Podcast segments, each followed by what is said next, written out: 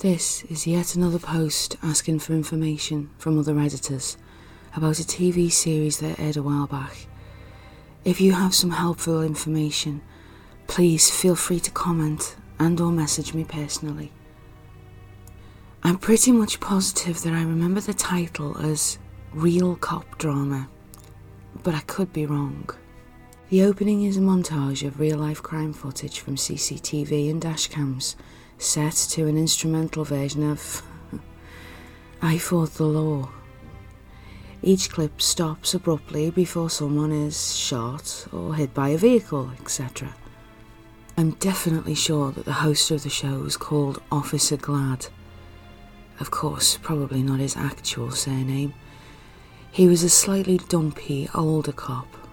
White hair, few wrinkles, and the typical dead fish frowny face you see on old dudes who have had enough crap in life. Boston accent. I saw about five episodes of this series back in the mid 2000s when I was still young and living with my parents. We had Eagle as a cable provider, but they didn't keep up on the bill, so we just got whatever happened to be descrambled or relatively watchable through the fuzz. It was on Channel 5, but of course, with no working box, I'm sure there wouldn't have been the intended location. I'm not sure if this sounds familiar to anyone reading this yet. Um, the show would always open with Officer Glad stepping out of the shadows on a green screen street corner location. And his opening catchphrase was Scofflaws won't sleep soundly tonight, followed by I'm Officer Glad, and a short description of the night's theme. Not sure what the original airtime was, or even the original air dates. Since it would have been about 3 or 4 am when I'd tune in, I can't imagine it. I was seeing anything other than repeats. I was in high school at the time and I had a lot of anxiety about upcoming school days. Production value was nearly non existent outside of the shoddy green screen and opening montage. After a brief intro for each following vignette, uncut raw footage from various police related incidents would play. The show was exploitative to the nth degree.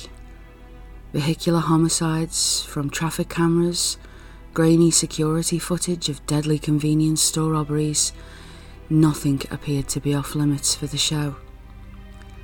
Unlike the opening sequence, these clips showed the blood and gore without a shadow of shame. One that haunted me for years to come, which I just purposefully don't think about now, involved a young woman trapped under a city bus that had run up on the sidewalk. All you could see from the haphazard, shaky camera footage was her head and arm sticking out next to one of the tyres. She looked around with a pallid expression of shock as the arm slowly, absently felt along the concrete. Her mouth moved, but nothing came out. When the camera adjusted slightly, it looked under the bus itself. I could see that the rest of her body was elsewhere. Her attempts at calling or feeling for help were just the random motor function of severed body parts. The thing that bothered me the most was her body, though. The summer dress, the single red high heel shoe.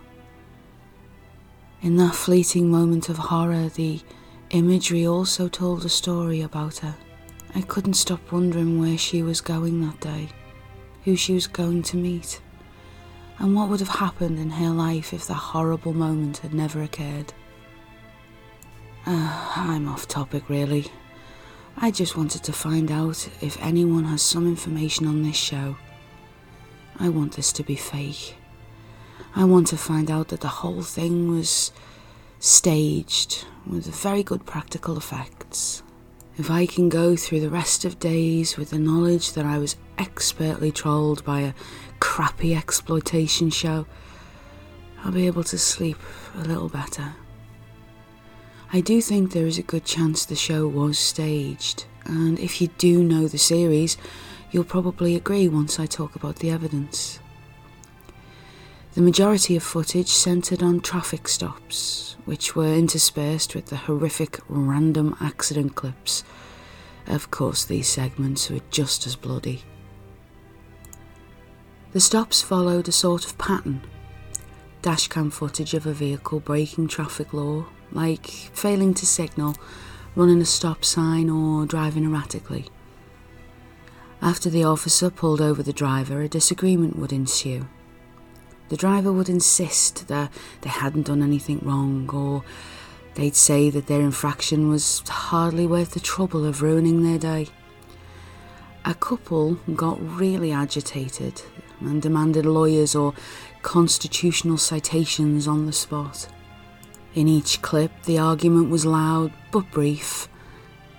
The minute a gun was drawn on the driver, they'd instantly clam up.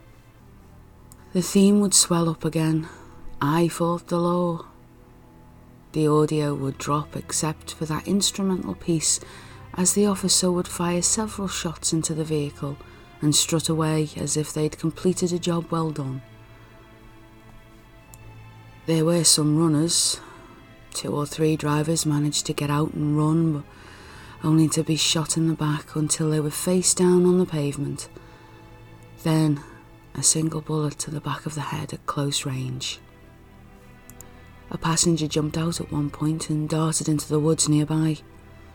The officer calmly returned to the patrol car, retrieved a spotlight and a shotgun, then just as calmly followed after. One of the few actual edits to these clips occurred when the cop returned, alone, with an additional handful of empty shells. One of the cars had a baby on board sign, but it was impossible to see what happened to the supposed child. I just convinced myself it wasn't there that day. The reason that I think that this is fake, oh, that I pray this is fake, is the common thread in all of the videos. Every time someone gets pulled over and killed, it's by Officer Glad the doughy, hard nosed old man with the white hair and the tired expression. I want to believe this was just a very strange prank show or a spin off I don't understand because of the lack of context. Uh, gore porn is bad enough, and it's what still disturbs me the most. But if Officer Glad is actually a real person and not a character, Oh, that just makes everything so much worse. Those few episodes of that show scared me straight. As I mentioned, I was still young at the time, and it had a lasting effect on how I view the law and the people who enforce it. I have been as straight as an arrow as you can imagine from that point forward, and make no mistake, I was no saint before then. It does little to comfort me, though, to know that people were executed for the most minor infractions, things they didn't even know they were doing or had no control over. I am not a scofflaw, but I still can't sleep soundly at night.